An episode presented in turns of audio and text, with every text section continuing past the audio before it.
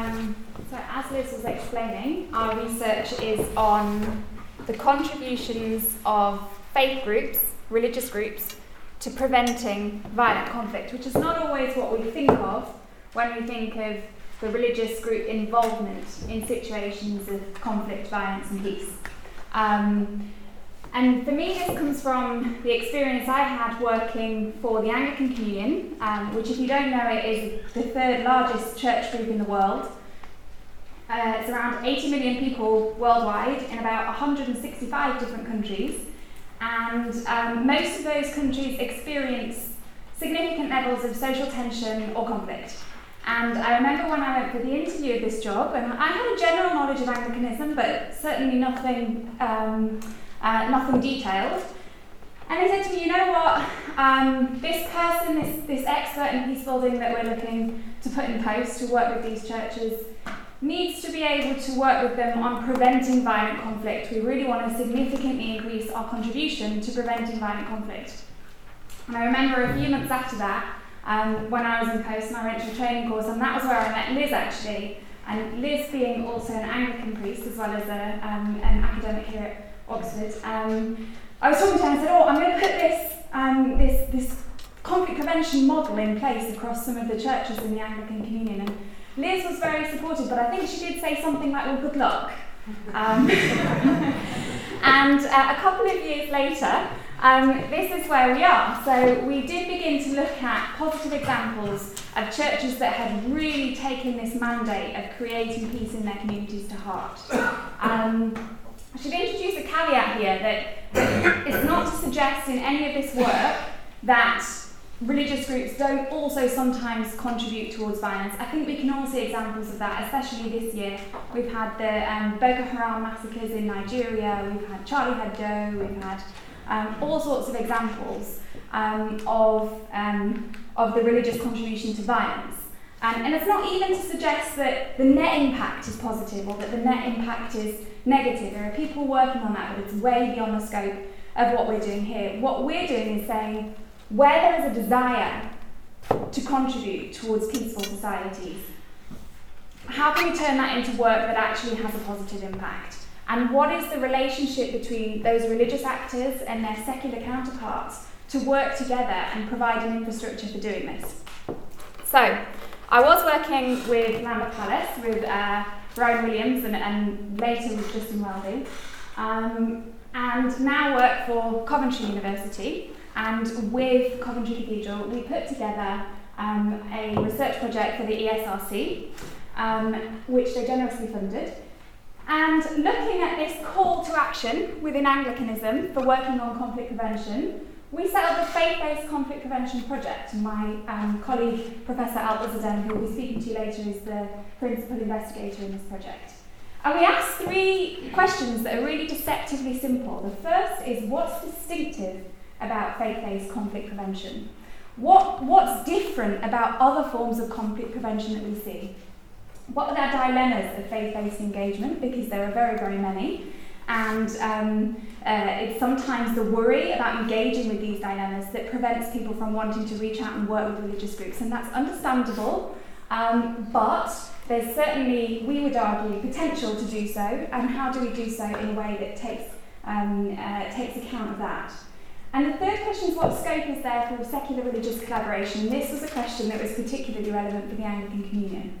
The project was a knowledge exchange project, and um, I, would, would go beyond that. Um, it's called a knowledge exchange project. I think what we actually did was the co production of knowledge. Um, so all of the research design was done with academics and with um, uh, faith-based researchers within the Anglican Communion. All of the field work was done in a team of four, two academics, two faith-based researchers. Um, and all of the um, analysis of that data was done at a workshop at Lambeth Palace that Liz came to late last year, um, where we took the um, we took the insights from those research visits and we set up an iterative process where senior leaders within the church globally could use that and use their own experience to really hammer out what the findings of the research project were. So, the research visits that I'm talking about, the first place we went to is uh, Nigeria, and we visited two cities in Nigeria, Kaduna and Jos. Um, and these are both cities with uh, very divided uh, Christian Muslim populations. Um, it's the, the, the religious the, the violence in both cities is different from each other, and um, I'm not suggesting that it's religious violence per se, but there's certainly aspects of it being violence in the name of religion, and religion is implicated um, in these conflicts, um, if not necessarily the cause. And we looked at some uh, conflict prevention projects that are being run by church groups there.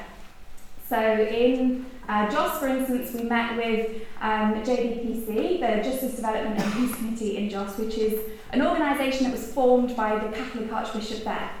Um, and they're doing marvellous work um, in, in many different areas in Jos and also in the wider Plateau, Plateau State, forming peace committees of mixed religions, mixed genders, mixed age groups, mixed expertise, um, that really function as the eyes and ears of their communities. So this is what we would recognise as being a kind of early warning, early response project um, of being able to identify indicators of violence and act on them before that violence becomes either violent or more violent.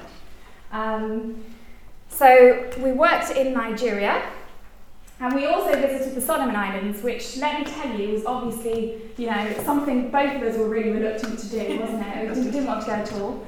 Um, but we went to the Solomon Islands, um, which is a world away from anything I've ever experienced, and they have a very unique um, uh, story in the Solomon Islands, which is uh, not very well known at all. Um, their conflict uh, between 1998 and 2003, um, the religious community, communities plays a really huge role in trying to prevent that conflict um, and also trying to negotiate and mediate. Um, the church did a lot of the mediation between the different warring factions. Um, the Melanesian Brotherhood, in particular, were a vital component of that. And this is the biggest religious brotherhood, certainly in the Anglican Communion, and I would suggest probably one of the biggest in the world. It's about 400 brothers. Um, and actually, the unique thing about it is that you, you don't have to stay for life. Um, you, you join up, you're a novice for uh, three years, and then you go on to be a brother for four years. And you can keep renewing or you can leave. When you're ready to bow out, you can do so. And what this means is that a lot of the brothers in the Melanesian Brotherhood are very young. I would say the average age is probably somewhere around the early to late 20s. Um, and this had a really important effect for being able to speak to um, the militia groups because they were the same age. They were their school friends. Um, and, and Honiara, where they're based, is a small enough place that they did know each other. Um, and the work of the brothers was absolutely amazing, and also the sisters of the church did a lot of work in um, humanitarian response. They slept on the front lines between the warring factions. Um, seven of the brothers lost their lives very tragically in trying to negotiate with a rebel leader. Um, they were tortured for days, they were killed, their bodies weren't returned for months, and this has left a really deep scar um, on the religious communities in the Solomon Islands. Which raises a question, which is one of the questions of the research projects, is what is the cost for religious communities when they become involved in this work? What's the cost on their spiritual lives um, and, their, and their communities? Um, as well as this, they did a lot of the dearmament. They were commissioned by the United Nations to, to de-arm some of the population because they wouldn't give their weapons away to anybody else. And they did it in community reconciliation ceremonies. Um, and they decommissioned quite a lot of weapons. Um, they had all sorts of different involvement. They, they rescued people. The church vehicles were the only vehicles that were able to pass between the different territories. So they would rescue people that found themselves in the wrong area and take them to an area where they were safer. But that might be a place, interestingly, where they never lived. Um, so they have no garden, uh, which is the way that people, in terms of subsistence agriculture, support themselves. So, you know, they, they were really bereft, so then they would provide humanitarian assistance. All sorts of things that they did um, during this conflict. It's a really positive example of how religious groups can contribute towards um, uh, providing vital services and trying to prevent conflict from occurring. So these were our case studies. Now, we took these to our um, consultation with global Anglican um, faith leaders, senior faith leaders, and we convened people from South Sudan, Kenya, Pakistan, Solomon Islands, Democratic Republic of Congo, South Africa, Nigeria, the USA, and the UK, which is still a fraction of the amount of countries that we could have convened within the Anglican Communion. And the insights from the research visits, along with the participants' lived experience, helped to generate our research findings. I'm going to give you four headline findings and then uh, my colleague Professor Özerdem is going to come and situate those in a bit more context for you. So, what do we find? First of all, faith groups do a lot to prevent violent conflict. They just don't call it conflict prevention. And this is something that we really came across um, as a big issue when we started to ask questions and interview people. What do you do to prevent violent conflict? What kind, what's your conflict prevention work like? Oh, don't do conflict prevention. You don't do conflict prevention? No, we don't do conflict prevention. You should ask UNDP, they do the conflict prevention stuff. Okay, so what do you do? Oh, well, um, we do some trauma healing work with the victims of conflict, and we, um, we, we speak to, we go into the prisons and we speak to the young men in the prisons about faith literacy so they understand, you know, the, uh, the, the opposing religion to theirs is not something to be feared. Um, and, you know, sometimes we kind of set up schools and things for the victims of, uh, for, of war so that they can go on and get professions so they don't become involved in future cycles of violence. This is all conflict prevention, um, but they're not using the same terminology. And this issue of vernacular is really important because what it often means is that if people aren't using the same words for the same thing, they can be talking across purposes. And we find that a lot of the um, vast amount of work in conflict prevention that religious groups are doing is flying completely under the radar because it's not being picked up with the kind of words that bigger UN agencies and others are scanning for. Um, which therefore means that they then don't have a seat at the table when issues of conflict prevention are being discussed. Um, so we have two almost completely separate communities of practice going on with very little overlap. Um, and this is just an example from Nigeria. You know, they frequently observe and document violence in a non-systematic way. However, they're not necessarily aware that their work contributes towards prevention and the reduction of armed violence. Second point, we need to think of faith groups as architects of approaches, not just implementers. Now, this is not unique to conflict prevention, of course.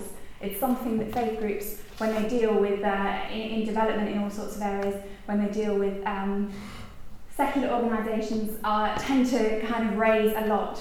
But it's really important. Um, we saw an organisation who had been doing fantastic work convening um, local peace groups for years, and these groups were hugely active. And when we arrived in the area that they were, they'd had an awful lot of problems with the chieftain dispute. And we happened to be there at a time when we were able to go and see six of these local peace committees come together. And in that day, form a plan of action for dealing with this that they actually implemented. Um, but even though this is really effective, what the donor was interested in doing was funding them to uh, host a kind of smart hub in their offices to collect data and crunch it and send it over. Um, which they were doing, but when I said, okay, brilliant, can you take me, please? Um, and I can see this hub somebody had to find the key. Um, you know, and we went in and it's the, the things that donors are often interested in funding religious groups for are not necessarily the things that they're good at. So if we recognise them as architects of their own distinct approaches, we might come some way towards bridging that. Now, conflict prevention is work that is preventative in effect, even if not exam. This is another point um, that means that the religious contribution is often overlooked. When we, when we look at evaluating conflict prevention, we're often looking at projects that have called themselves conflict prevention projects. We're not necessarily looking at the whole range of activity that takes place, which in effect can help to prevent conflict. Um, so these schools for orphans of war violence that are set up, um, looking at kind of breaking down cycles of violence over many generations, not necessarily being looked at as conflict prevention, not being evaluated in that way. We tend really, when we say conflict prevention, only really think of a very narrow range of early warning, early response mechanisms, and it goes way beyond that. And when we recognise that, we can start to take greater account of the religious contribution. The final point I want to raise is um, slightly different, not something we were necessarily looking for within the project, but something really important actually as well, is that technology is an important amplifier, um, but it can't replace motivation, relationship, or trust in building peace. A lot of the faith based approaches that we came across, across different faith traditions, were based on relationship. They weren't necessarily based on technology. What we mostly want to fund in conflict prevention, because it's innovative, is technology. Um, and you know, you can have the best smartphone app in the world, but if people aren't don't have the level of relationship and the level of trust to come together and to work on issues, it's not going to get you anywhere. You can give people a mobile phone, as often happens in conflict prevention projects, um, and say, here's a mobile phone so that you can all be in touch when there's a problem. Well, okay, you give me a mobile phone. Who do you call on your mobile phone? Normally, I call my mom. You know, I don't call my enemy, who who is somebody I don't trust and don't necessarily want to speak to. So there's lots of issues of, of human relationship, which I think uh, there's, there's an area for secular peace building and secular conflict prevention work to actually learn from their religious uh, counterparts here. So that's what I'll leave you with, and uh, Professor Özerdem is going to come and situate that in a little bit more of an academic context for you. Thanks, Laura.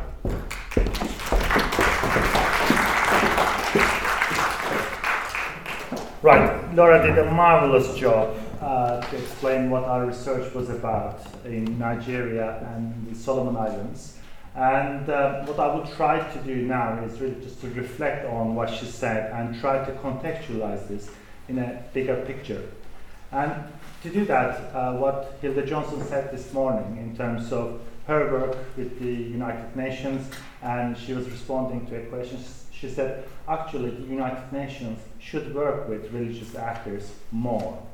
And, and that's really striking comment uh, to make. And, and in this research process, we kept asking ourselves why those religious actors, local religious actors, are not more prominent in the contemporary peace building activities why they seem to be unrecognized and unrecorded in a way in terms of their activities, and why we don't know more about them and, and really appreciate what a wonderful work they do.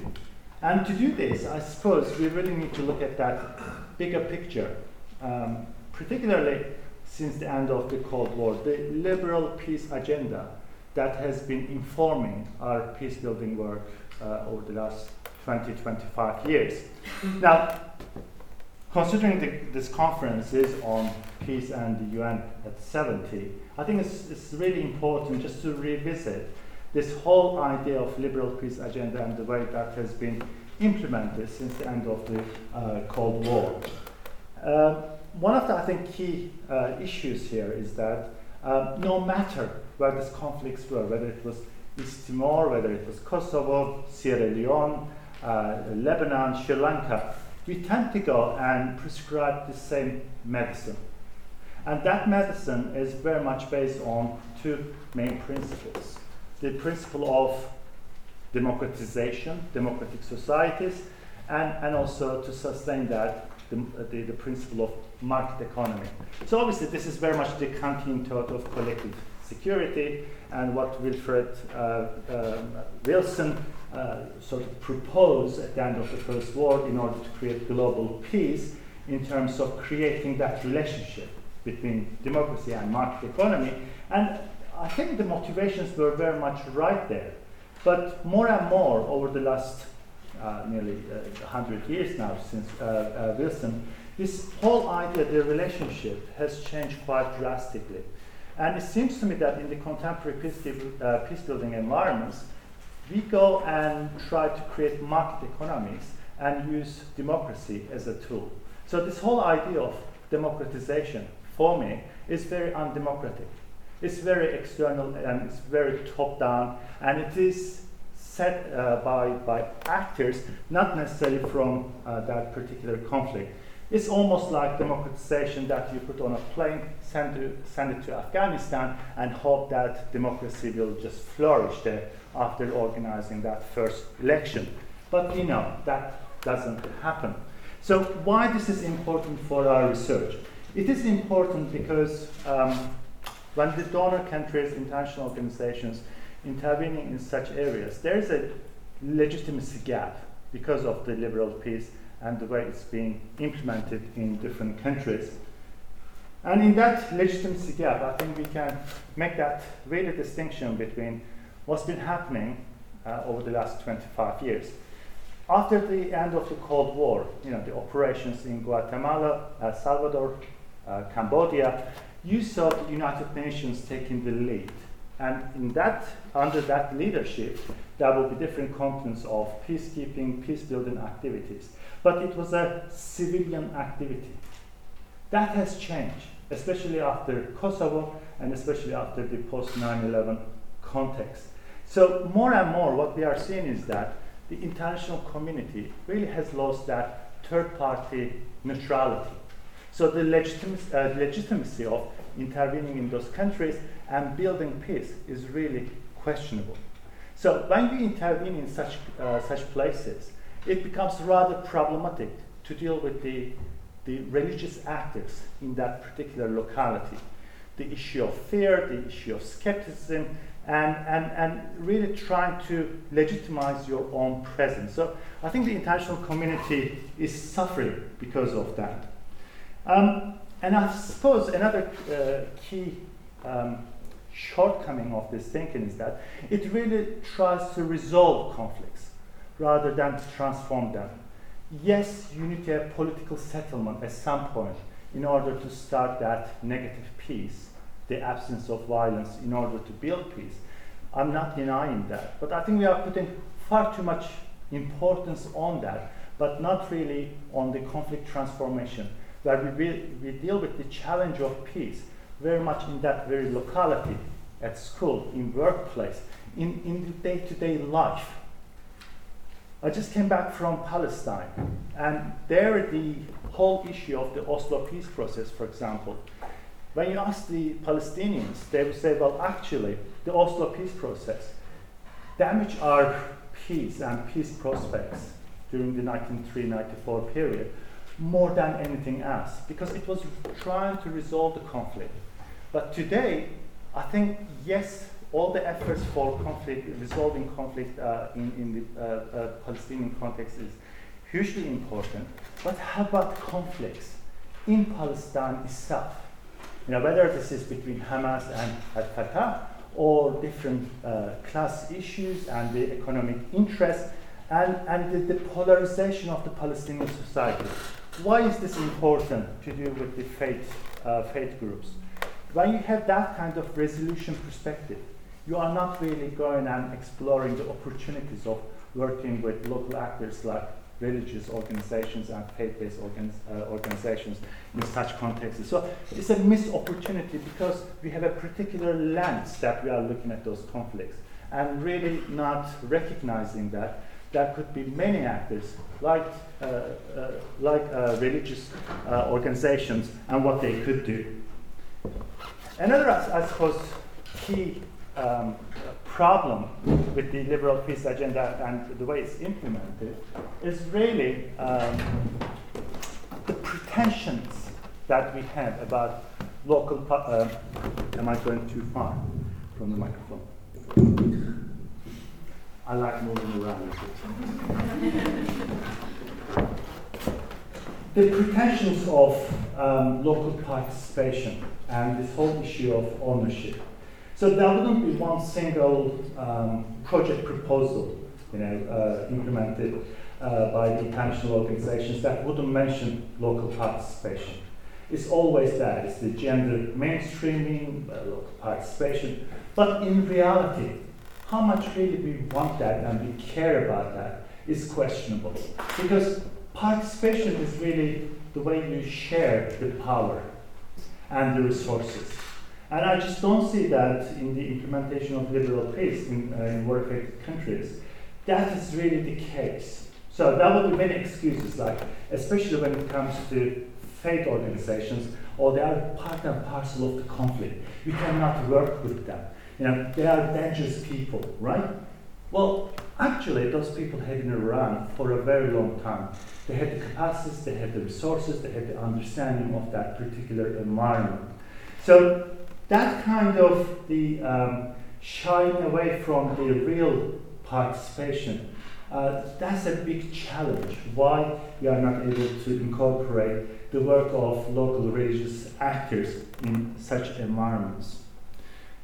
And we are very much interested in products, outputs, projects, but not necessarily processes. We are not really interested in changing creating opportunities for that change with local actors. It's about three-year program, investing certain amount of funding, and then outputs. With that kind of thinking, you have no time to work with such actors. Working with these actors would require time, energy, conflict resolution skills. That is day-to-day uh, uh, changing of power dynamics. So really just to conclude, um, the way we are we've been operating, the way we've been trying to deal with the challenge of peace building over the last two, uh, 20, 25 years has been far too much dominated from that particular perspective of liberal peace agenda. The principles of liberalism, they are fine, but they shouldn't turn into something that obliterates Afghan villages in that process.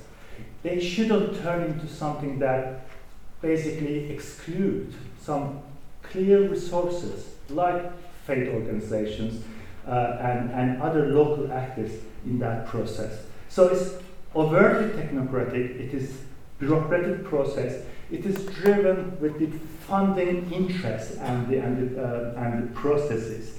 And it's very elitist. The language you use, the programs you have, the whole issue of professionalism, none of this wouldn't be a reality for those local faith organizations. But they have something incredible. They have something that they can contribute to local peace building processes. Thank you.